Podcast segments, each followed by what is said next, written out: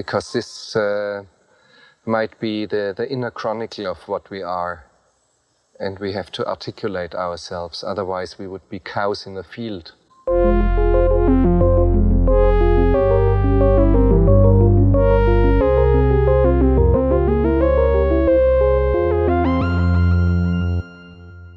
Welcome to Cows in the Field. This is a movie podcast. I am Justin, I'm Laura, and today we're talking about Minority Report by Steven Spielberg.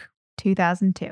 Yeah, so this is a movie which um which we both really like and we, We watched yeah, it's a fun movie. movie and um uh yeah, let's I mean let's it's a Tom Cruise vehicle, right? Uh Yes. It's, Tom Cruise kind of peak cruise in some sense. Yeah. Although I guess he has many peaks in his career. Yeah, I don't know that you can. I mean, we don't have, we could do a Tom Cruise podcast if you Mhm. wanted to. Not, um, he's looking at me like he doesn't want to do that. But we did an entire summer of Tom Cruise. Yeah, we did the two summer. summers ago, Yeah. Summer of Cruise. I loved it. Justin burnt It out was- on it. it was fine. Uh, so Tom Cruise here stars John as John Anderton. Uh, he works for the pre pre crime unit of Mhm. the of the DC police. Um, he's lives in a bachelor apartment. He does a lot of drugs. He works real hard, hmm and um, he has a lot of baggage. He does.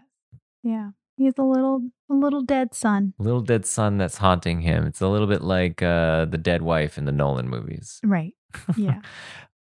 uh, Colin Farrell is the second lead as Danny Witwer, the Irish Catholic boxer. I think of him as a boxer, well, Okay. you know, because he because he he has that one. He has he's a got one that boxing scene. scene. He gets into the ring. He knows how to he knows how to hold himself. He knows how to throw a punch. He knows how to throw a punch. He's also got he's got the uh the the Irish chain, right? He's got that that Does cross. that make him a boxer?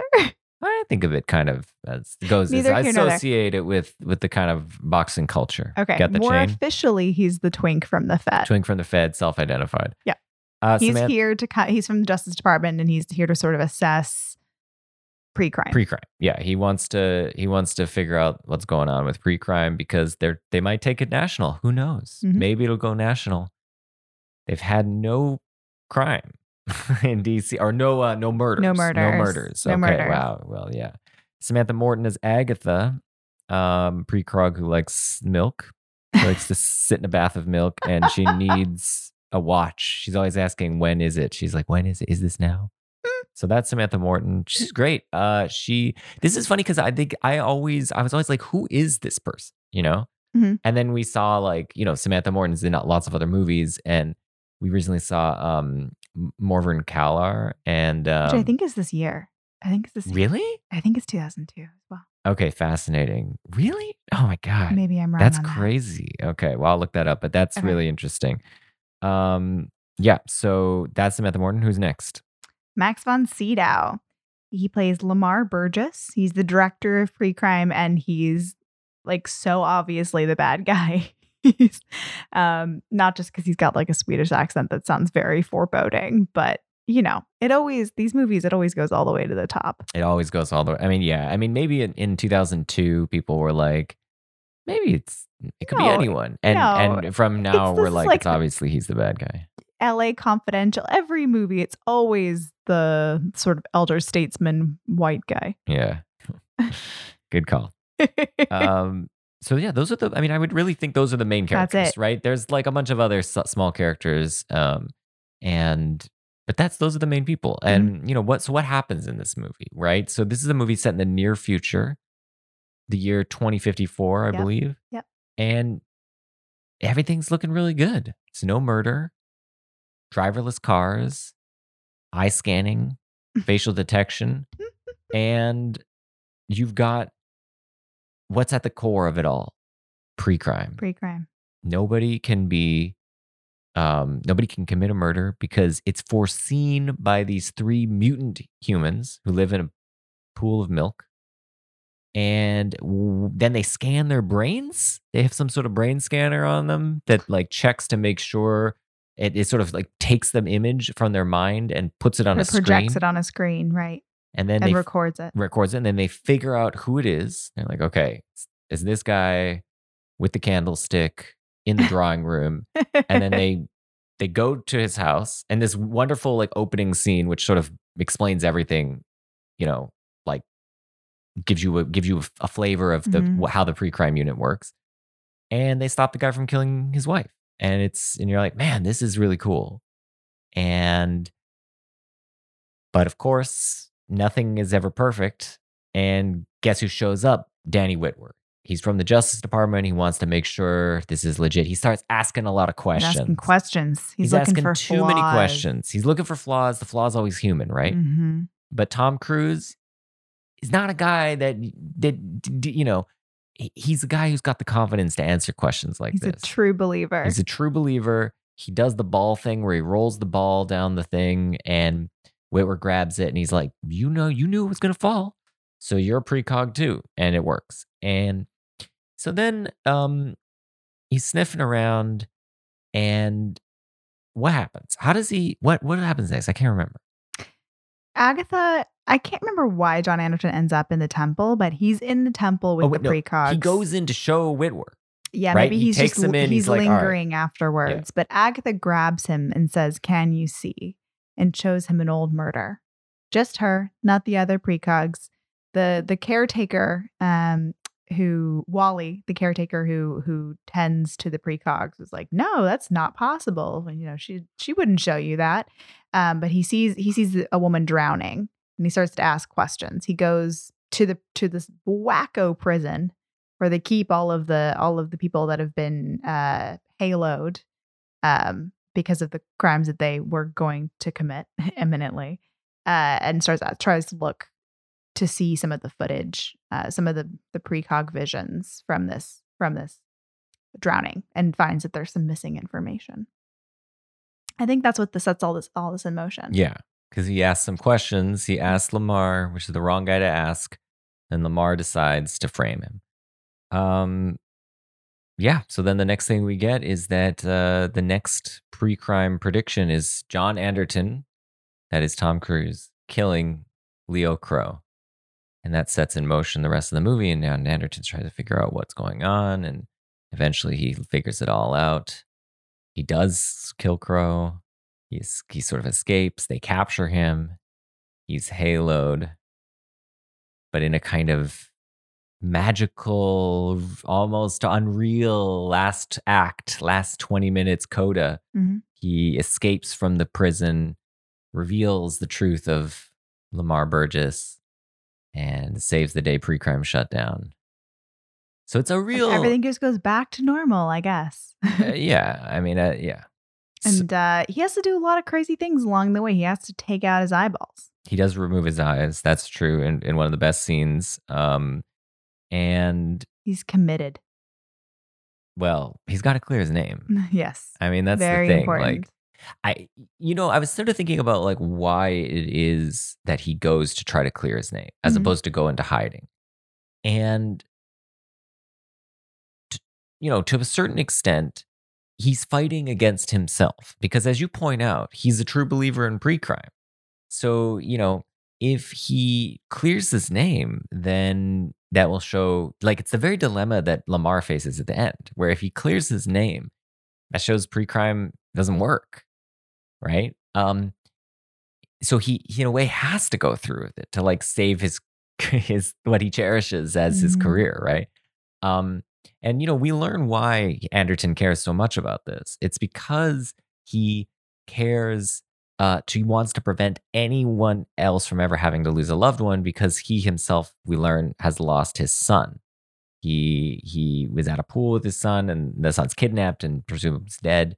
And you know he blames himself. He's he feels you know immense guilt for this. Yeah. And, and um, it causes separation with his wife. His wife is, is still around, but they're not together anymore, and this it's caused a a rift between. Them. Yeah them. they've got the rift and and um you know so he he is in a situation where he um he thinks maybe by preventing another murder or every other murder he can uh he can sort of rest safe and sound Yeah. at the end of the day but but as we've you know of course he's he's running from his past as much as he's running from his future. And um you know he's put in this dilemma where he he really can't avoid doing what he has to do in some sense. And um you know the the precog is vindicated to a certain extent, and then you know he has to ultimately fight against the pre-crime unit. Um, but yeah, I was just thinking, like, you know, if you were accused of this crime and you knew exactly how you were going to do it, it'd be very easy to not do it. so, yeah. you know, it's it's it's sort of because he's trying to f- prove his innocence too much that he runs head for head first into doing that the very crime he's predicted to, to do. And so I do find that interesting that um y- you know, in a way he he sort of is his own worst enemy. yeah. Um, it's fun watching him run around and jump on driverless cars. There's so much running. Everybody runs. That's what he says. Everyone runs. Everyone That's runs. running is a is a central theme of the movie. Absolutely. Um, so one of the things that you know it's fun to think about with this movie is that the the future is really interesting, right? The future is something where there's a lot of driverless cars. They're kind of going up buildings, up and down buildings. There's retinal this is your dream, we should say. You are obsessed with driverless cars. Well, you know, I think I think in the end, my my ultimate dream. I'm going to come clean on this one. My ultimate dream is VR plug-in. My ultimate dream really is everyone lives like the precogs live. You're in a milk bath. It's warm. you have all your nutrients provided for you, You're psychotic. and you're just you just and you just VR everyone else. It's like you're in a virtual world completely. Or here's another way to put it: My dream is to be haloed and then live in my little halo sack, right? In the in the prison. That's what that's my ultimate dreams. Right. Prison halo sack. cool. Now, um, second best is if we have to leave the house, yeah. then I pick driverless cars over non-driverless cars because at Mhm. least driverless cars not going to get in accidents as much. Also, can get work done in the driverless car. Mm. Can do other, you know, can do other things. I'm not no distracted driving. I could just be watching Minority Report in my driverless car. Right. Um, the other thing I like about it is the driverless car drops you at your door. There's no like, ah, dropped you at the garage and you got to walk in. No, right in the door. Yeah. It just opens up That into the cool. into the living room. You just walk right in, right to the uh, Chinese food that you've strewn throughout your apartment, Ugh. and um, and His his just- apartment is grody. yeah. Um, and then you just pop in the um the old VHS tape of your dead son. Tough no times. delay, no delays. Just go straight in for it, right? You don't got to go through the garage and the mudroom. You Just go tell. straight Justin's in. really interested in efficiency. This Yeah. is this is what this is about. The driverless cars are super cool. Do you you agree on this one? You're into No, the I don't. I, cool I don't trust cars? them. I like I said, my iPhone like barely functions. I'm not getting in a car that's like run by a computer. That's madness.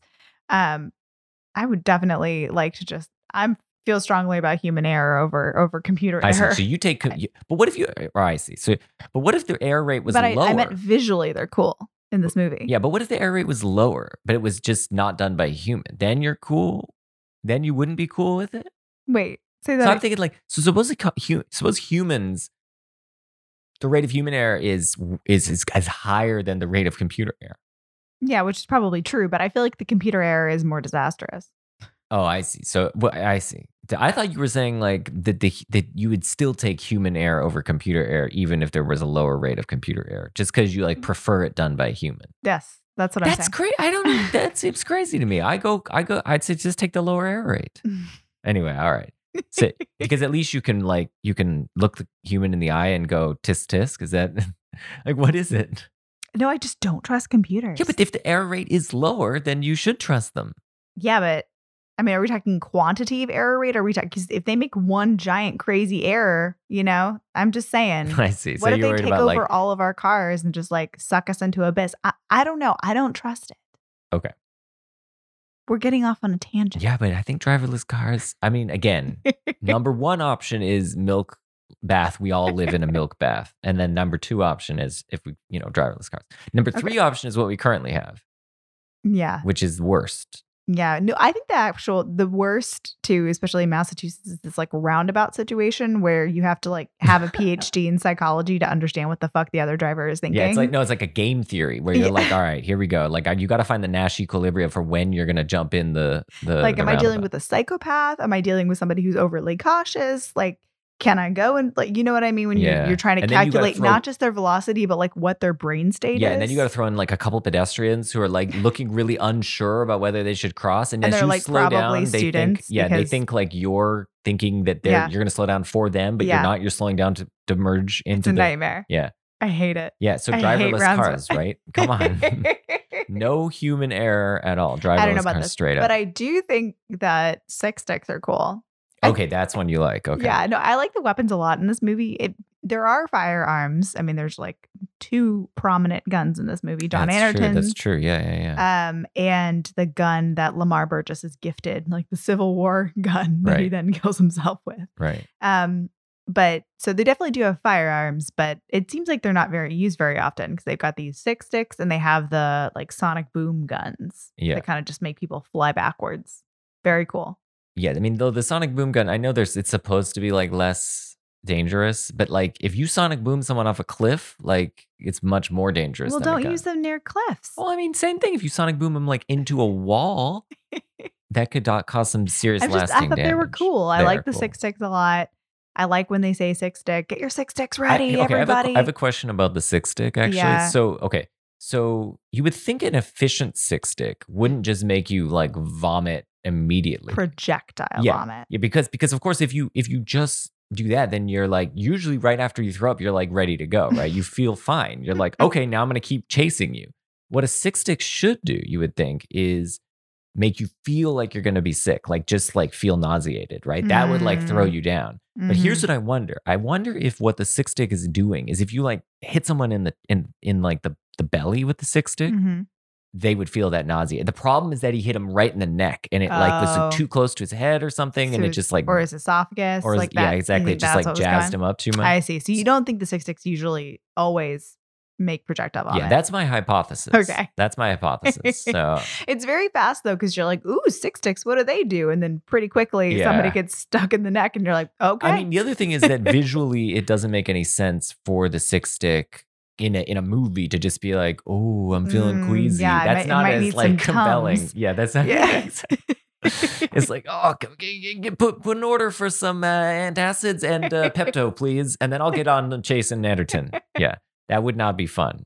So No. just having the guy vomit is more fun, I Yeah, guess. yeah. Um, um, yeah, I will also say one thing about the 3D TV because I I know it's something we, I don't know, we were both looking at it, it's like, yeah, 3D TV kind of interesting. No 3D glasses, that's cool. Mhm, mhm. But the quality is real low. That's like lower than 720p quality, right? That's like 480. His home max. videos, His home mean? video, they're garbage, right? Yeah, yeah. Well, I think also they're meant to perhaps be a little bit degraded. Like he's watched them so much what- that they're starting to. Well, yeah, okay. you wouldn't want that like either a, in the future. but it's like a it's like a flash drive or something. It doesn't degrade. You know, it's not like it's not like uh um yeah, it's not like like a tape that like you only it only can play so many times before it runs out. right. Yeah, that's how I interpret it. Yeah. I mean, I, my guess is that they Spielberg needed to have some way of differentiating real, like what was real from what was the 3D video, and Mhm. like if it looked too good, we would just be like, "Oh, his son is back from the dead" or something, right? We would be confused, Yeah, and yeah, yeah, so yeah, he yeah. needed to make it really low quality to like Yeah. remind you, because also this movie we should mention the quality of the movie is low in the sense that the look of the movie, in the sense Uh-huh. that, and not, yeah, the look, in the sense that because they shot it on Super 35 high speed, so it's super grainy. It's like massive amounts of grain.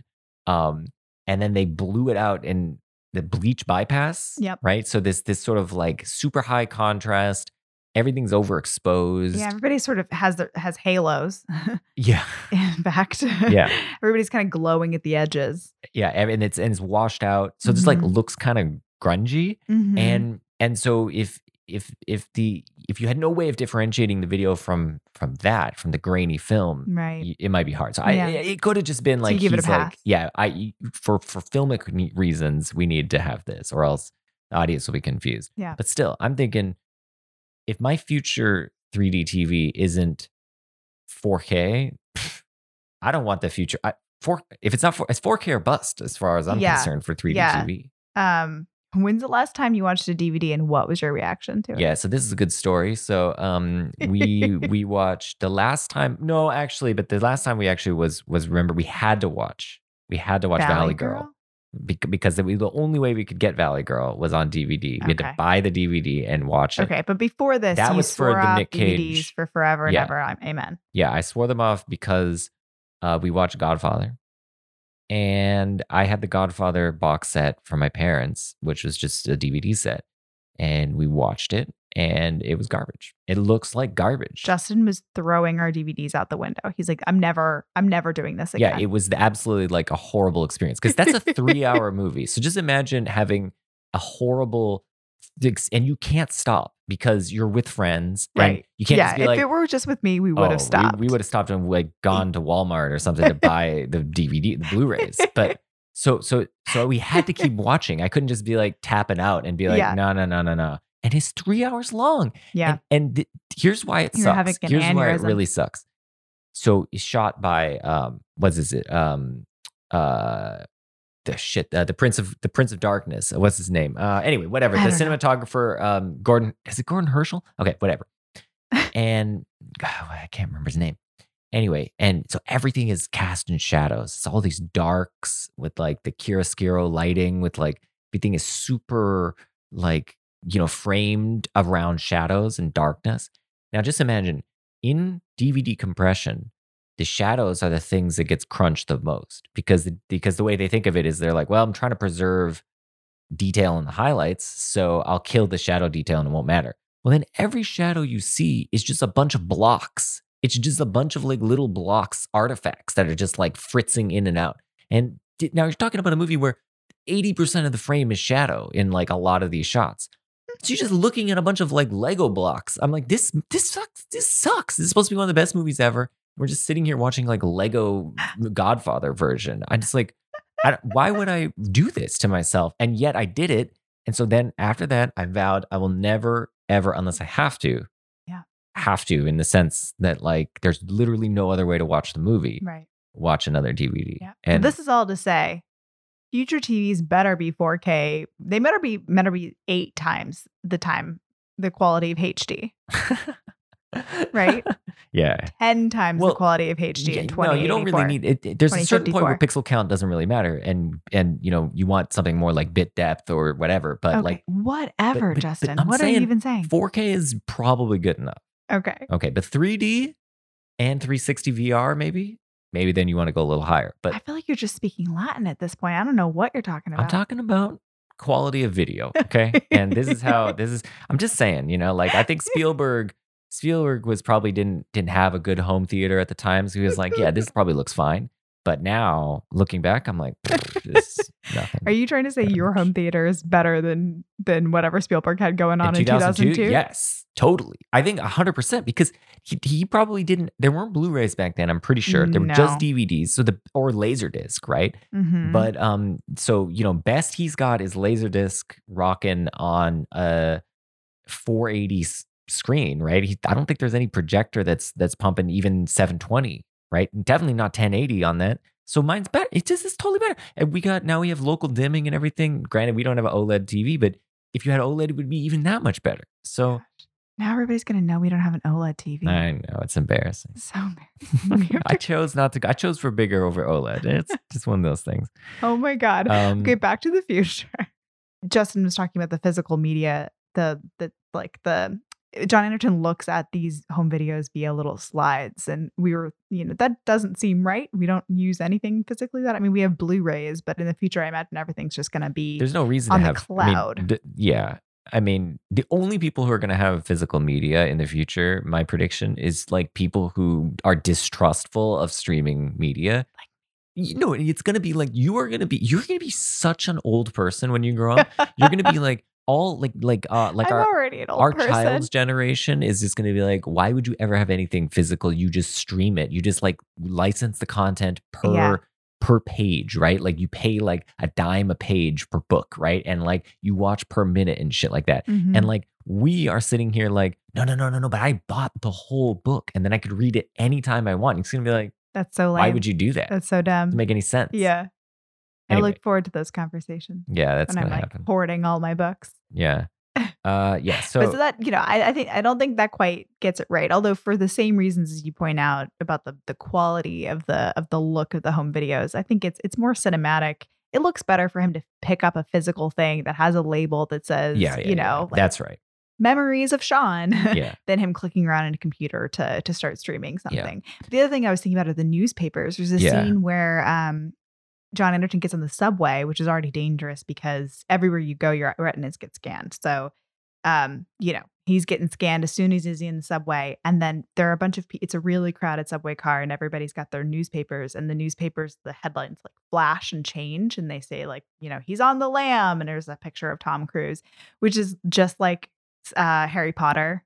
The that's how the newspapers work too. The moving images and hmm it's sort of magical paper or reminded me of of magical parchment Yeah, uh, in Harry like- Potter. yeah. Uh, which you know we do get the news that way. You know, Uh, if there yeah. was breaking news, it would be like that, except for everybody would be on their phones. Yeah.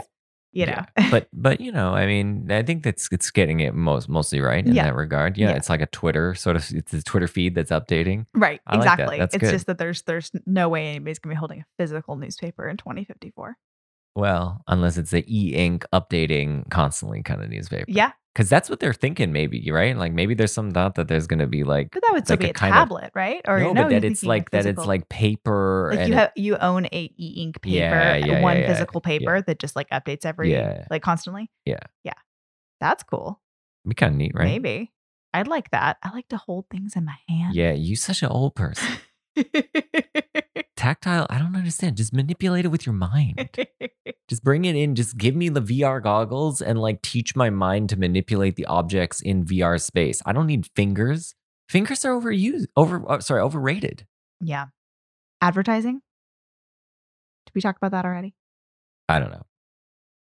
Um, but Yeah, they have ads. they have ads. in the future. Yeah, no, well- they are ads in the future. No, but I thought that was like one of the most prescient parts of it. Uh, is the that targeted ads. the targeted ads? Yeah, Yeah. the targeted ads that follow you around because it's part of this retinal scan situation where everywhere you go, if you walk into a mall, um, if you walk into a store, they'll be like, "Hi, John Anderton, how are those khakis working out for you?" Yeah. Um, but you're just, you know, you're walking down corridors in the subway, you're walking in any public space, your eyes are getting scanned and you're getting targeted ads right to you. And that feels exactly like my experience on the internet. Yeah. Every time I'm on Facebook, you know, if I like went, if I like was thinking about buying something in J. Crew and then I put it in the cart and then I was like, Laura, you don't need that. And then I closed the window. Two seconds later, Facebook's like, hey, Yeah. don't leave now. But here's the question. I mean, would you prefer ads like that or do you prefer like, you know, when you at one point we watched the local news. Mhm. When you're watching the local news, they think you're 68 years old. Yeah. And so which we've already getting- established I am in my soul. Well, but I don't- don't ail from the ailments that are plaguing many 68 year olds, and it's all like targeted ads about like prescription drugs. They're yeah. like, "Do you have trouble maintaining an erection? Do you have rheumatoid arthritis? yeah. It's, you?" it's like autoimmune diseases, uh, ED, and Chantix. yeah, and Chianta and quitting smoking. Yeah, so Yeah. it's like I would personally prefer the ad to just be like, "Hey, uh, I know you like this stuff." Yeah. And- no, I I do and- like I do appreciate that it's that it's quite targeted. I do appreciate seeing things that I would like, might like. It's just the feeling of being followed around, realizing that you're that you've got such a clear Oh, footprint on the internet yeah, that yeah. feels a little icky. Yeah, it's like the um, it's like Sting always said. What? Every step you take, every breath you take, I'll be watching you, right? I was not picking up that joke at Sorry, first. I was like, a "What a quick sting drop there. About? Quick sting drop. Um, well, on that on that note, I think maybe maybe what we should do now is is take a little detour into Justin's philosophy corner. Yes, a little philosophy. 'Cause This is a this is a um a movie where their philosophy is kind of front and center, right? It's a Mm-hmm. movie that um involves some deep philosophical issues. Um and I think like flirts with them and doesn't really grapple with them. well, they're they're woven into the fabric of the plot Yeah. in a way that often isn't for movies, and um, and I think that it, I think it's worth actually just trying to tease apart what is going on because I think the way the movie sells itself is actually I think confused, but I do think there's something really interesting happening. So so here's the here's what I, here's how I think it's how how I think the movie sort of sets itself up and why I think that's wrong, and then why what I think Mhm. is really going on. So so the the precogs are set up to to to apparently know the future, right? They ostensibly see the future. They know what's going to happen. They communicate that to us. But we, with that information, that is the pre crime people, can use that information to change the future, thus changing what it is that they know. But I think that is a problem. So that's already an inconsistency. So, so suppose, in fact, that you change the future. Well, then the precogs never knew the thing they knew, right? Mhm. So suppose to, to- to use a silly example that doesn't involve murder. Suppose the precogs know that you're going to choose vanilla ice cream. Okay. So then they tell you this. They say, hey, you're going to, when the choice is given to you, you're going to choose vanilla. And then you go, aha, well, now that I know this, I'm going to thwart you. And when the choice comes, I'm going to choose chocolate because I can choose whatever I want. And then you choose chocolate. Well, then it's true that you'll both choose vanilla and you you will choose chocolate. But that's a contradiction. You can't right, you can't choose vanilla and not choose vanilla. Right. And so I think that way of thinking about it, which the movie sometimes says, like this is, you know, explicitly says, like this is what's gonna what's gonna happen. Like Cruise says, the precogs don't see what you intend to do; they see what you will do. hmm But then, of course, they stop the person from doing that. So then the person doesn't do that. Okay. So so okay. So that I think way of interpreting it is not doesn't even make sense. It's it's incoherent. Mhm. What is the precog's power? I think they have some power, presumably. What is it? So here's the way I think of it. So what the precogs see is what would happen if nobody intervenes to to stop it. Okay, so that's more like the ball thought experiment that Anderton gives to uh, to to Witwer. The commission of the crime itself is absolute metaphysics. The precogs see the future, and they're never wrong. But it's not the future if you stop it. Isn't that a fundamental paradox? Yes, it is. You're talking about predetermination, which happens all the time. Why'd you catch that? Because it was gonna fall. You're certain? Yeah. But it didn't fall. You caught it. The fact that you prevented it from happening doesn't change the fact that it was going to happen. You ever get any false positives? Someone intends to kill his boss or his wife, but they never go through with it. How do the precogs tell the difference? Precogs don't see what you intend to do, only what you will do. So in this ball experiment, what Witwer knows is that the ball would have fallen had he not intervened. Okay. So in that sense, the precogs don't know the future. They don't know the actual future. Indeed, they what they see is not the actual future. So they don't know it. But what they do know is something different. They know how things would have been had the pre crime police not used the information that they gave them to prevent that thing. Okay. So I think that way of thinking about it, you can make sense of. But now the movie adds an interesting twist. So the movie presupposes that human beings possess a kind of free will. It's what I mean by free will here is that human beings often act freely in the following sense that nothing causally determines how they will choose when they choose.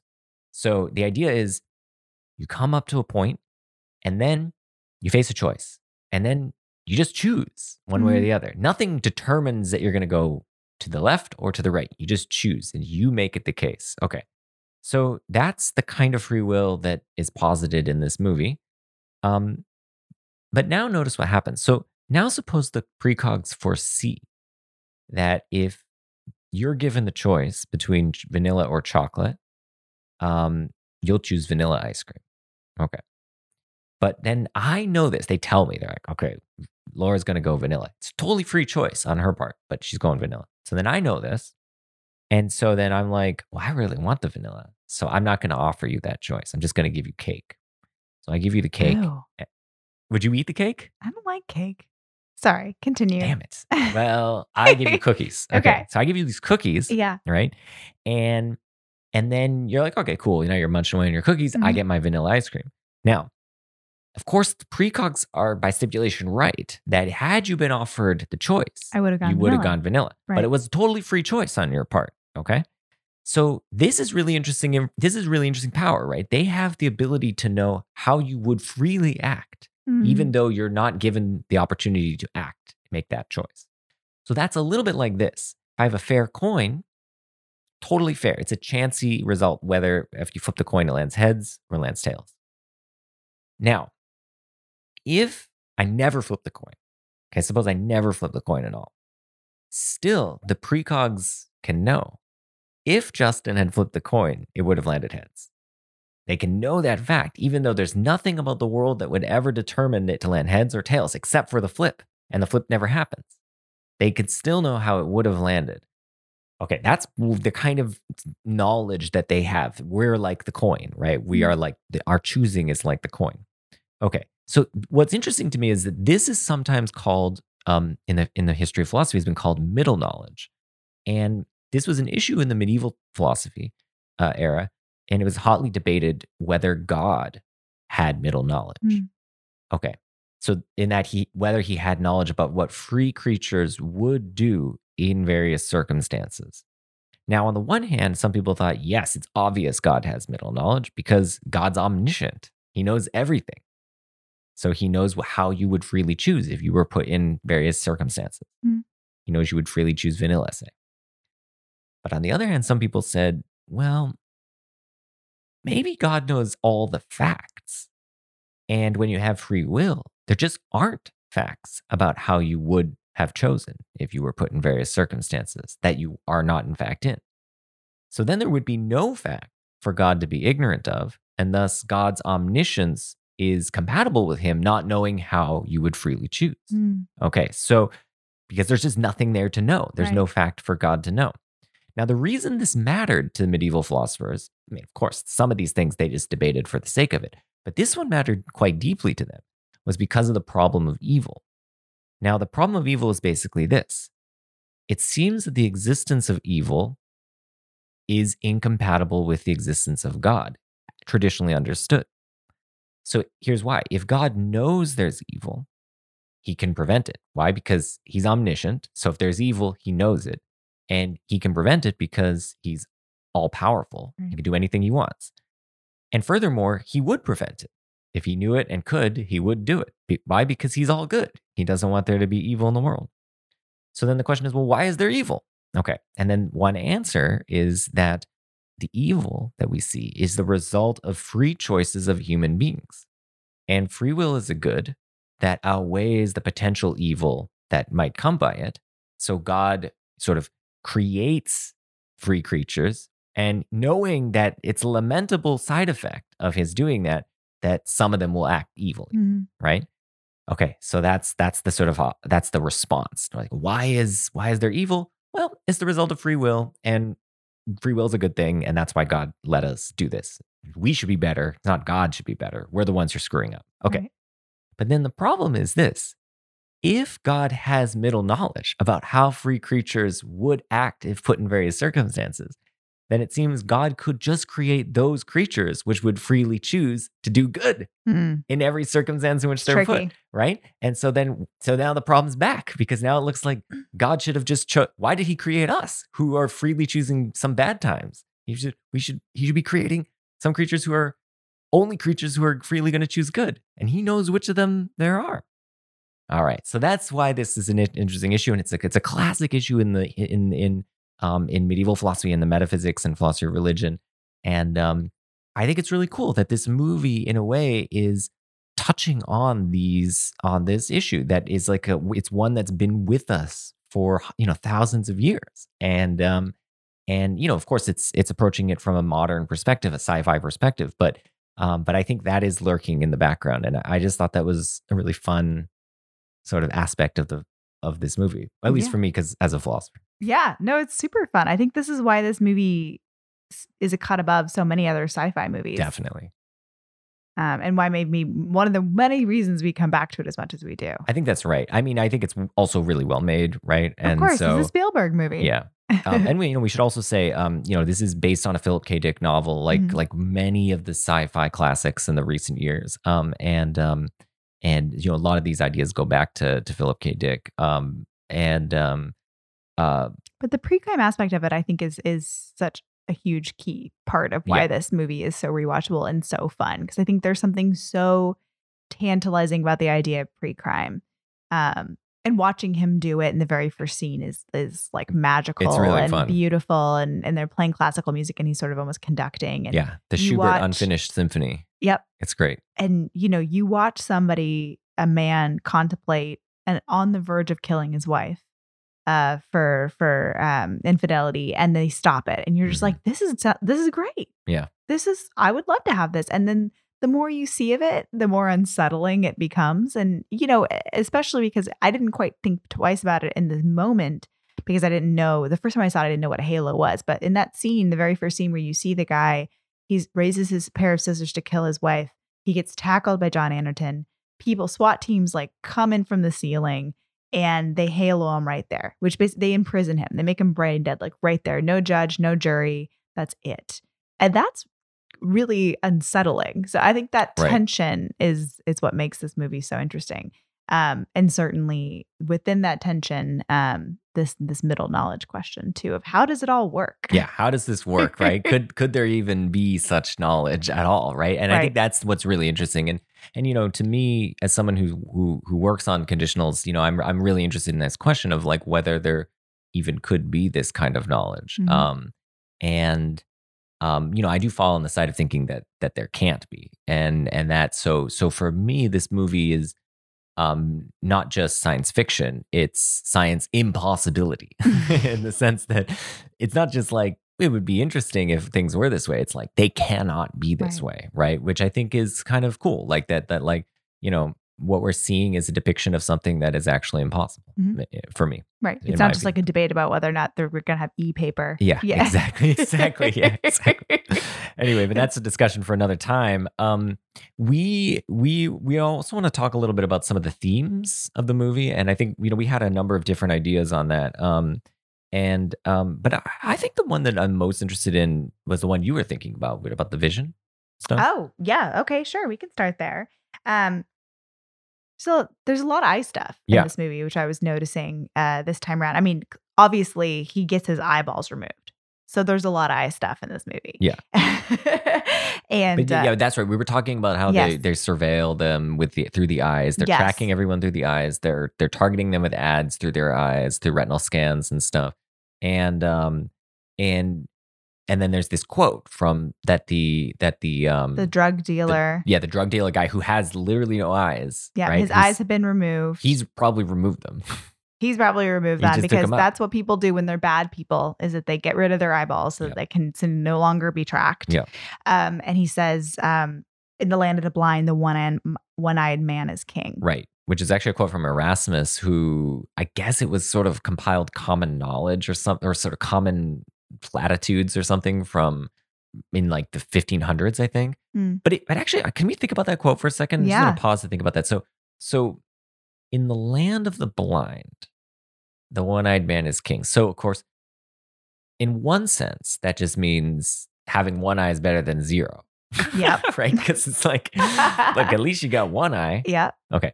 Now, but then in the other way of thinking about it, you you think, well, blind is is really a metaphor, right? Mhm. So bl- so you think like the land of the blind isn't the people with no eyes or people who can't see. It's it's the people who have two eyes, but they don't use them to Mhm. see sort of properly. They can't sort of see the world as it is. And the one-eyed man is someone who has um you know done has has blinded himself to a certain extent to the the workings of the the ideological workings of the world in order to see more clearly how things really are to see sort of through the appearances and and that's kind of the situation we end up with with with Anderton is that he himself has to he goes from being blind in a sense right Mhm. metaphorically being blind he doesn't understand pre-crime he just kind of goes with it he's, He's, not a true believer. he's a true believer he doesn't think about it. He doesn't ask any questions. no questions. He's just he's all in. Yep. Two, and that's why Lamar chooses him, right, to lead it up, Mhm. is that he's such a zealot. And he's blinded by grief as well. That's right. Yeah. Um, but then he goes from that to being blinded in a more literal sense, to having the eyes removed and being in this blind state for 12 hours or whatever. Um, to being able then to see more clearly, he sees the pre-crime for what it is. He sees Lamar for the who he is, and he sees, you know, all of the um uh, you know, he sees perhaps even like, you know, he, he maybe he's able to even come to terms with his own grief and sort of see the the you know that maybe it wasn't completely his fault or or something like that. There's Mhm. a kind of exorcism of the grief there as well. Yep. Um, and so that is the sense in which he comes to see by going blind, much like in the proverb or whatever itself. Yeah, yeah. And and at one point he when he's has his eyes recovering, um, after he's had surgery to take them out, the doctor tells him, you know, you can't take out the bandages for 12 hours or you'll go blind. Um, but he has to open up the bandages before 12 hours because the little spiders we have in the future, they have these little spiders that go and scan your retinas, like everything else in this world, like advertising too. Um, and they're heat seeking. And uh, he ends up getting caught by the spiders and has to lift up one bandage, show one eye so they can scan the new his new eyeballs that he has that are belong to Mr. Yakamoto, right? Yeah, something like that. um, so it is perhaps- interesting that his eyes he, he they go brown. He wears brown contacts for the rest of the movie. Yes. Yeah. Yeah. Um, well, I don't think they go brown. I mean, they were like he got new eyeballs that were brown. Yeah, no, of course. Yeah, that's, okay. that's no, no, Oh. no. That's what I mean. Is like that he wears brown contact lenses. yes, yeah, to- to make it very yeah, clear very those are not his eyes.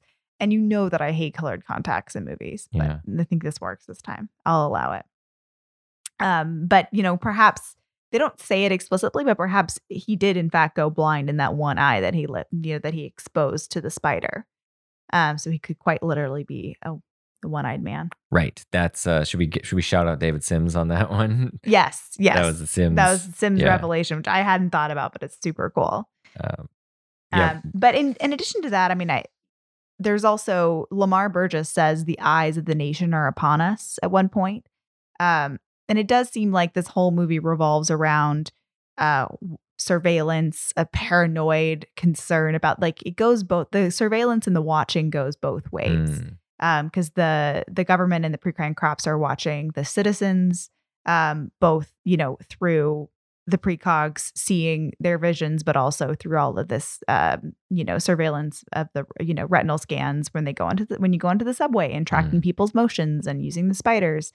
Um but similarly like the people are watching the government and they have the power to decide one way or the other if this if they're allowed to continue on with pre-crime um, and there is this kind of it, it goes it cuts both ways mhm. I guess that's good. I mean, I, I suppose that it's better that there's this is still a democracy and that the yeah you know and that like the the public perception of pre-crime is is is as important and relevant as it's not just being shoved down the throats of the people because some bureaucrats have decided that this is this is a good thing Right. um yeah i, I suppose that's like a potentially a, a small glimmer of hope in, in an otherwise ble- somewhat bleak movie right? Yeah. Um you know um so so yeah i hadn't thought about that but that's good. Okay yeah. And the other thing i was thinking too about about eyes and about sight and vision is of course like this whole thing revolves around the sight of the or the you know the sort of inner eye the the visions of the of the precogs. And Mhm. the inciting incident happens when agatha grabs john anderton and says can you see and the question of like what they're seeing as we've already talked about with middle knowledge like what are they actually seeing? Right. And whether or not that's something that we can believe because then we find out too that there's something called a minority report. So most of the time the precogs see the exact same thing but sometimes they disagree.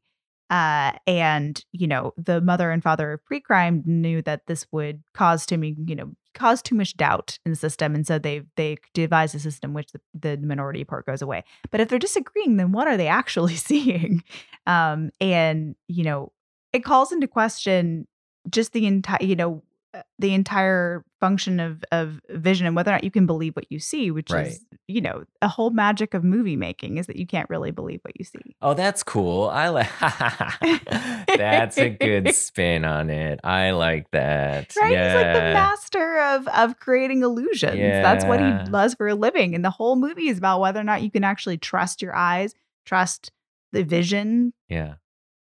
I like that. Yeah, that's really cool. Um I think though that um you know some I think this movie portrays and I think you you might have mentioned this to me actually when we first watched it. But th- this movie portrays the um the the precog situation as a particularly vulnerable um uh uh epistemically vulnerable um judicial system in the sense that what if they're wrong? And you pointed out that like well the judicial system as it is is full of these kinds of vulnerability because we rely on witness testimony, eyewitness testimony, and eyewitness testimony is often flawed Yeah, and wrong. And what else can we mess. do? I mean, there's not much else to do except to just be like, well, some, you know, we we have to just, you know, we bring in, we don't have perfect information, and so we have to make decisions based on imperfect information, and Mhm. sometimes that will mean putting people away, you know, um, un- unjustly because we did it, you know, they were they didn't commit the crime. Um, I guess the stakes are higher in the sense that you're putting them away with no jury and, Right. and there's no procedure um, except for the some three mutant people saw you do it in in some weird sense and but but yeah it is like you know when they talk about like well like what if they make a mistake and stuff it's like well you know justice systems have that's like a product of a justice system is that like you some you have to act on imperfect information and this is how it goes i guess that yeah but i guess the difference is that the government's pretending that it's completely perfect oh system. that's true yeah no that's a good point yeah That's the difference. Yeah. Yeah. And that's, you know, what Colin Farrell is trying to trying to sniff he's trying out. to suss out yeah Um that's the whole reason Lamar Burgess is is, you know, going to the going to the lengths of of killing somebody is to make sure that there are no doubts whatsoever about Right. About the validity of the system, about the strength of the system, and about the fundamental, you know, ickiness of the system. Because the reason he kills that woman is Yeah. because we find out that, um, you know, she her she's the mother of Agatha, and she wanted her daughter back. Yeah. Uh, and if people really understood that the precogs are not saints or oracles or you know what the you know inhuman because I think you know at one point Don Anderson says like it's better if you don't think about them as human. Yeah. As soon as we start to think about them as people Yeah. sitting in that milk bath, and the whole thing crumbles. Yeah, then it's then it is um, a system of slavery, and you Mhm. see that the whole system is built upon um, a lie and um, a whitewashed lie and slaves at the center. And you know, in that regard, it is an allegory for the U.S. in general, like the the history of the United States, and um, yeah, and I'm you know, I think that that you know, despite what I said earlier about yeah, I would love to just sit in a milk bath. I wouldn't want to sit in a milk bath against my will. right. Looking at murder all day. looking at murder all day. No, I would want to sit. No matter in- how much dopamine they've got you set uh, hooked up to. Actually, dopamine is powerful stuff, so I maybe I would take that choice. But um, I would want to look at other things besides murders. But yeah, um, too. You know, I want to look at some philosophy too. But and I want to watch Sicario a few times, once a week at oh least. Oh my god, you guys! There will definitely be a Sicario podcast. I can't stop it. Um, yeah, but that's a really good point. Yeah, I think um, you know, the other thing. Oh, okay. Can I just say this point? You you raised this point, but I think it's a really good one, which is justice is blind, which is a great. You know, that's another metaphor that's in the system and in you know in everything that's happening, and you get the the poster is Tom Cruise at like the blinded Lady Justice, Mhm. right? I mean, it really is. Um, because the bandage is over one eye Mhm. right? And so it's like it really is clear that Spielberg has this thing in mind, right? He's playing with these ideas. Now they're not all fitting together because of course right. justice is blind. The, the whole idea is that um justice isn't supposed to be like you're not supposed to be prejudged in the way that in fact this system is prejudging you. Um you're supposed to be given a fair trial, no fair trial in this Nope. so it is kind of it is like almost like being deployed like weaponized against you in a way. Um and um but I find it really interesting that he that he does throw in that imagery. Then the other thing that I wanted to mention about this um about the the the issue about blindness is that you know, I think there's the connection between blindness and ignorance. So so there, there's really it's a dual metaphor here. And I'm not actually sure whether one of these has to be right or if they could somehow both be right. So there's the sense in which you go blind in order to see. But Mhm. then, right, because like you see the world as it is, and Anderton sees the precog system as it is. But then there's another sense in which you go blind in order to not see, which is what I think happens when um, I think both Anderson, uh, sorry, Anderton and Agatha are trying to actually um, find peace Mm. right? And forget the things that, in the case of Anderton, for, forget or at least get over the death of his son and that guilt that he feels. And for Agatha, it's to just stop seeing these murders. She does not want to have this superpower anymore. She just wants to live a normal life. And so for her, going blind is to lose the the foresight and to just become a normal human being and live in this little island in the middle of nowhere where she doesn't have to like she's not close enough to anyone to f- see their future. Mm. And so I think um that that I think is is you know it's a dual metaphor and I don't know you know which way which way it ultimately should cut but but Yeah, I I think love it's interesting that. blinding is is is kind of goes with with losing your knowledge Mhm. losing your foreknowledge in the case of Agatha. Right. Um, For Agatha. She's so sick of the future. she's done with the future. Then the other thought was um so Anderton, you know, the the the very inciting incident for Anderton, like why he's on pre-crime at all, is that he lost his son. And in that scene, there's a couple interesting things. So one is when he goes under the water, he looks up, he can't see his son anymore. Mhm. His son is obscured through the ripples. So he, he he's his vision is obscured. And then he comes up, and of course his son's gone. And I think that that is that obscuring is is is important. That he Mm. lost sight of his son for a moment, and then his son was gone forever. And then there's this idea that well, if he can see the future, he'll never lose sight ever again because Right. he sees he sees the future, right? So I think that's driving Anderton in a certain way. And then the other thing is um, these ripples, right? These ripples come back in another way. So there's the ripples in the water as he looks up at, at his son. Then there's the ripples that um, Colin Farrell, uh, Witwer, figures out Anne Lively's death is Right. because the wind is blowing one way and the ripples go towards the the dock, and then in the other murder, the ripples are going away from the dock because it happened at a slightly different time. Right. And so right. the ripples are the clue for Witwer to figure out that, in fact, Anne Lively was really murdered. And so I think it's interesting that, like, you know, ripples and sort of through the vision, you know, the visual system, like going through a kind of obscuring of, of ripples, again, it has that double metaphor and that it can obscure, but it can also enlighten, Mhm. right? Because it, it reveals the truth to, to Witwer. So I thought that was kind of cool. I love that too. I love that a good that's like a good detective novel kind of detail. The ripples going one way, the ripples going the other. hmm and we find out, I mean, like uh, you know, he's he's like a good policeman, Colin Farrell. Oh, totally. Yeah. Yeah. And, you know, I think it, when I he's I, probably better than John Anderton. Well, yeah, no, good point. Yeah, no, it's some a- questions. it's a good point. Yeah, he's he's actually curious about what's going on. But I, I think what's interesting about this movie is that you know if you if you watch this movie and then you come to it a, a year later, or in our case, I think a couple years later, um, you know, we don't watch it every year, but we watch it every couple of years, and and you're, we're always like, what happened? Right? You're always a little bit confused because it, it it goes quickly. There's a double ending. And you know the the the the setup and everything to get him to Leo Crow is kind of confusing yep. and I convoluted. forget it every time. I'm always like, I know Max von Sydow's Yeah. bad, but That's I the thing. don't remember But how it now gets here. I remember every time we watch it. Now I'm I'm always going to remember that that Colin Farrell's good because Mhm. that's something you don't. The first time you're like, oh, Colin Farrell's bad, right? He wants to take down pre-crime and and Cruise is the best, right? He's and but of course Colin Farrell's he's actually a good guy and Mm-hmm. might even be the better cop in the end. And so, um, you know, I think and he ends up fighting for for Anderton in the end too. Um, and that's something I I always remember now when I watch it, which I think is cool. Yeah.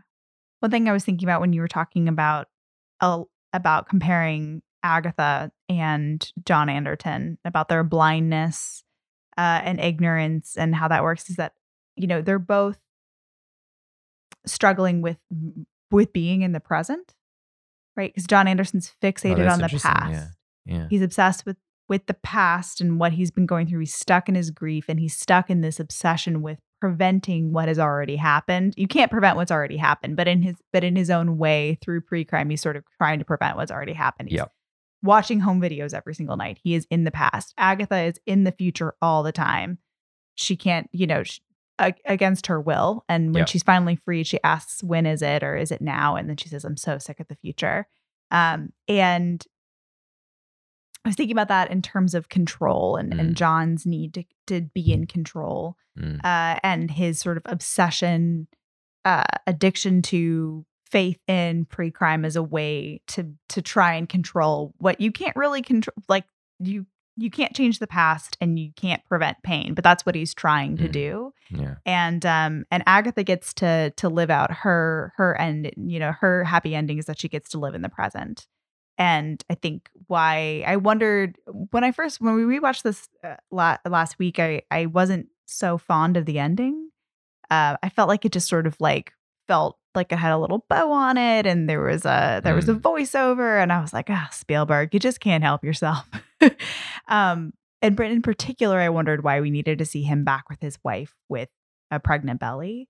Uh, but the more I thought about it, I thought that was like it was it was showing that he's he's relinquishing con- con- that kind of control and obsession that he had with the past, and he's living in the present, and he's letting in the possibility of some bad things happening in the future. But you know, overall, you're just accepting life, Mhm. right? Like that's such an act of faith to to have to have a child again, to start over again Right. after after you've been through so much pain before. Right. And you Um, know, yeah, it's just like you know how bad it could be. Exactly. Yeah. Yeah. You know how bad it can be. And you're going to open yourself to the possibility Yeah. um, because there also could be so much good. Right.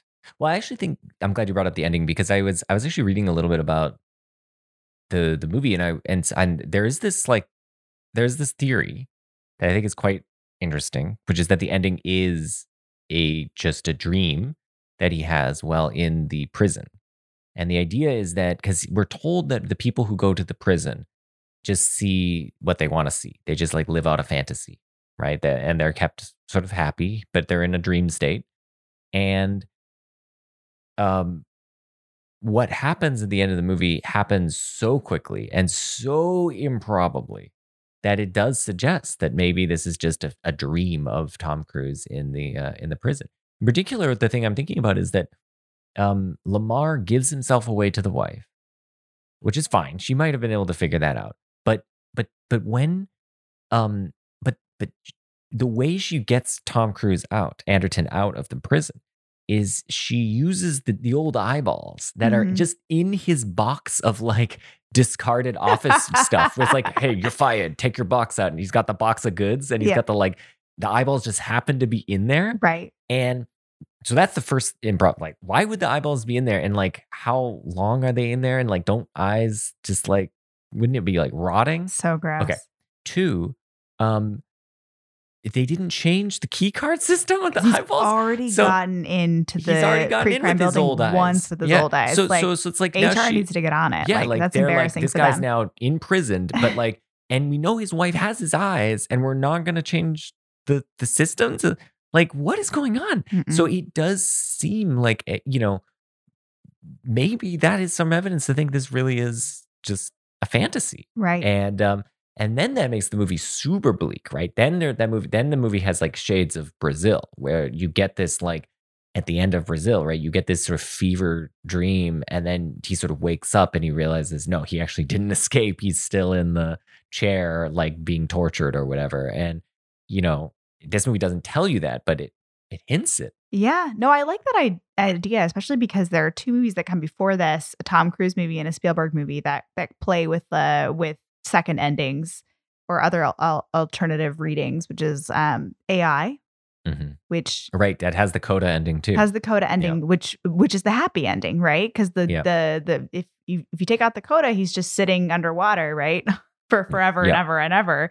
And uh, in the coda ending, he gets he gets his happy ending. He gets he gets The- to be with his mommy the, one more the time. hyper evolved humans they're like super whatever or not humans i guess maybe they're just like hyper evolved ai creatures right yes, they yeah, like are think so. able to figure out what he wants and then they, they, just give it him to his him wish, Yeah. right? Um, which I can't. I mean, it, I know that ending's been really criticized, but I think he did do it because the the original perhaps was like didn't test well with audiences. I mean, it's pretty bleak. i mean it's still bleak because i think he just gets either one i think he just gets one night with his with his mom. mom, i think they like are somehow able to like bring her back or Oh something God, for guys, one I, we can't. I'm gonna start crying if we talk about AI. I, we can never Okay, do that podcast because yeah. I'm gonna cry the entire freaking time. But anyway, he just did a movie right before Yeah. Minority Report that has this that has this kind the of like coda. ha- happy ending coda specifically. That's an illusion. Um, and my and then the the other movie that I was thinking about when we were watching this was was Vanilla Sky yeah. uh, which is another Tom Cruise running, needing to clear his name. Maybe he murdered somebody, maybe he didn't. Is Mm-hmm. this all a dream? Question mark movie. yeah Which I think I was bringing some of that Vanilla Sky baggage into into this movie, what do you mean by that just because I eh, we were already kind of like primed to think about whether or not something. I remember thinking with the with the bleach bypass, every I mentioned everybody has halos in Mhm. the in the movie, and at one point I remember thinking like it sort of it looks similar to the 3D video that he was watching of his wife, where she got blurred out on the edges because you said the quality wasn't very good. And at some point, I remember thinking, "Is this all a dream?" Right. I see. It's like, odds- yeah, he's just like watching the video of himself. Right, Yeah. right. That doesn't make any sense. That, but I, but I, the fact that I was like primed to It's think that at all, I think was because because I was. This is right at the Vanilla Sky moment. Yeah, Vanilla Sky's just the year before, I think. I think right? so. Yeah. Um, yeah, it's really, yeah. I mean, you know, in in that sense, this movie fits of its time Mhm. with that kind of like these sort of twist ending movies with uh, with sort of heady, pseudo heady material, kind of, um, yeah. well, uh, Pseudo had a material still going with Nolan. Well, I take the pseudo right out of that expression. Take that pseudo right out and slam it slam it down like, into the "You take ground." that back. yeah. Um, no, man, Nolan knows what he's doing. Uh, I once saw this video of Nolan explaining how he conceived of Memento, like how he conceived of the timeline in Memento, so Mm. that he how he charted it out in his mind so that he could like film it and understand it. Man, dude thinks he's really smart. Like he he conceives of it as a as a as a horseshoe. So he draws the whole time frame. He's like, look, here's how it makes sense of it. Draws a horseshoe, and then he says, at each point in the film, there's a line. And he says, what we do is we just are, we just go from this scene on this side of the horseshoe to this scene on this side of the horseshoe.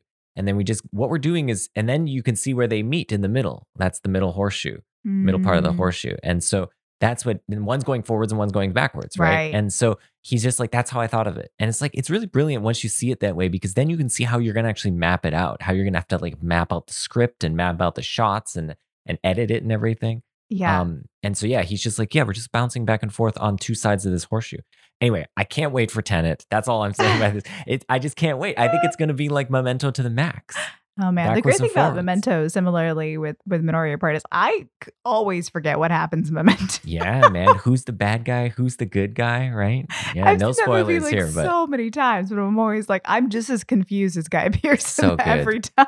it's such a. It is really a really wonderful movie just because it's so um it's so well constructed and also because it the the the structure is designed exactly to mirror the subjective inner state of the main character, which is yeah, I just can't.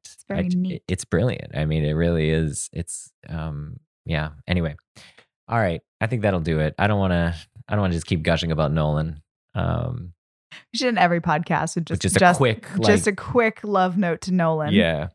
but this movie is by Spielberg. We like him too. Spielberg's good. Yeah, he's done a lot of good movies. Um, so and and Our this hot is take is that we think Spielberg is good. okay. Actually, hold on. Let's let's end on this. So, uh, yes, Spielberg. Uh, let's do let's do Spielberg top five. Do you want to just grab your? top five. Yeah. What the? Do you have your phone? Oh my god! All right. Well, you're gonna have. I don't know where my phone is. Hold on. Okay. This is a surprise. All right. I'm gonna pull it up. Spielberg top five. Okay. I'll go for no. How about we we got to go descending order five four three two one. Oh, for Pete's sake, I'm not gonna rank. Hold on. I'm just gonna name five that I like. No, that's fine. But descending order. You okay? We're gonna go. What do you mean by descending order? I'm not. My point is that I'm gonna do five of equal preference. um, Okay. Okay. Hold on. Because I'm. I don't have the wherewithal to rank uh, in in real time. That's bananas. All right. You ready? I'll go first. Yeah. I'm Okay. ready. Number five is Warhorse. Just kidding. Sorry. Number five is AI, artificial intelligence. Okay. Okay. Number four is Minority Report. Okay. Ooh, Okay. What got? Okay. Okay. I'm intrigued. Number three is Jurassic Park. okay. Number two is Munich. Mu- you put Munich at two? Yeah. You crazy? And number one, Schindler's List. Okay. I've seen Munich like once. Munich rules. I love that movie so much. That movie is like the ultimate movie movie. It's just just so many scenes that are just like perfect like movie scenes. We got to rewatch it. It That didn't movie- make that big of an impression on me. That movie freaking rocks. Okay, so Okay. that's my so let me just say it one more time. All right. Five is uh AI. Four is um Minority Report. Three is Jurassic Park. Two is um Munich. One is Schindler's List. That's just off the dome, but I think Off You the know. dome. basically that's what I would say. All right, I'm gonna go one through five because my brain doesn't. I'm not. sh- I'm not sure where I'm gonna land yet. I'm just gonna riff. Mhm. I don't think I can go backwards because I might screw it up and not end up with my number one as my number one. You know what Okay, I'm saying? Yeah. All right. So number one, Schindler's List. You're going Schindler's too. Yeah, it's it's an amazing movie. I remember thinking it the first time I watched it, being like, "This is an okay Oscar movie," and then the second time I watched it, I was like, "Oh no, it's this is incredible. really good It's so good." Um, Jurassic Park number two, Minority Report number three. So we're pretty close. Mhm. I Munich is not gonna be in my top five. I'm sorry. Um, then then I'm not quite sure how my four and five shake out. But if I'm just like getting loose, I would say uh E.T. and then Saving Private Ryan. I'm glad you you actually went get some ET some love because I was wondering if I I I was kind of hating on ET by not putting it in there, but ET I really like. You know, I've actually only seen E.T. in full once Yeah, with you, and it made an incredible impression on it's me. It's a good movie. because my parents It were really E.T. is. haters. oh, And they were always like, that movie's trash. So we didn't have it in the house. And then once I watched it at Club Med movie night at 8 p.m. and I fell asleep, but I also I was really freaked out by the two fingers. I basically only got through the first scene. You I know, when he like puts his little fingers and like pulls back the grass. And I was just like, two fingers, I'm out. how old were you? I was 20. No. I don't remember. I was pretty young. okay, okay. Yeah, like six or something like that. Get off my back. We used to go to Club Med when Diana was a baby and like still eating baby food. Okay. So I think I was pretty young. I will say a couple things about my list. So caveat: I have not seen Jaws in a long time. Yeah. So so that's a big caveat. That one could sneak up. The other one that I haven't seen in a long time, Catch Me If You Can. I remember liking it. It's unclear to me whether it could really jump into the top 5 for Mhm. me. Mhm. Um, another caveat is um, I don't like Close Encounters that much. I don't either. I'm okay on Close Encounters, but I I, I don't like it that much. it's not tops for me. Um, one more caveat is that I have not seen War Horse. So many caveats. Yeah. Okay. Now, now, War Do you- Horse is, I think, universally disliked as far as Spielberg movies go. But two things count in its favor for me: World War One, because there's just not enough World War One movies. I'm Uh-huh. like, I'm, I'm intrigued. Uh-huh. And two, I like movies by animals.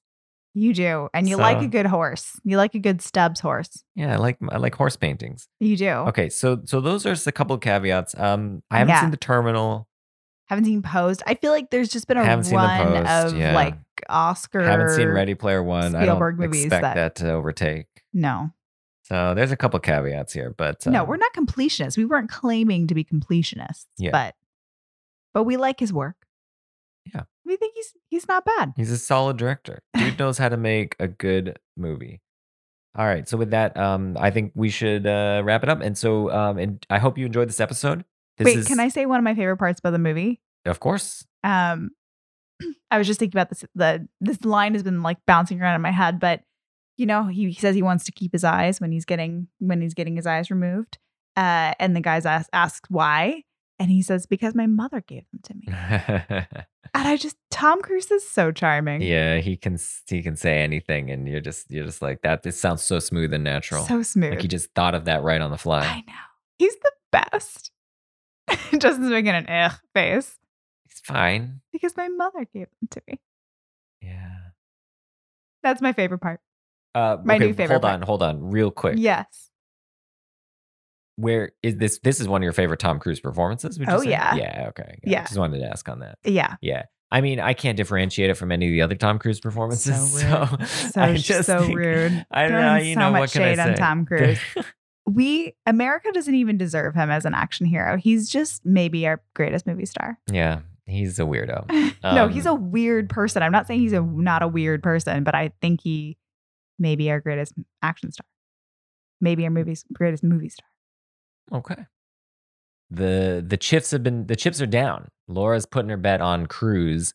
I'm putting my bet on I don't know, but probably not Cruise. Maybe Dwayne the Rock Johnson. I don't know. Uh, but not Cruise. Um, We're gonna I watch do- I- San Andreas Fault next. That's gonna be Oh, our next that movie podcast. blows. oh my god, what a waste of time! Remember that time we we were like, "Hey, let's go see a movie." Like You know, like we wanted to see a movie and we Yeah. before we decided what movie to see. Remember that? We were just yeah, like, that hey, I happens just to want to us see a movie. literally every Memorial Day weekend. Yeah, we're like, let's go see a movie. That's like, also why we ended up seeing that crazy X Men movie.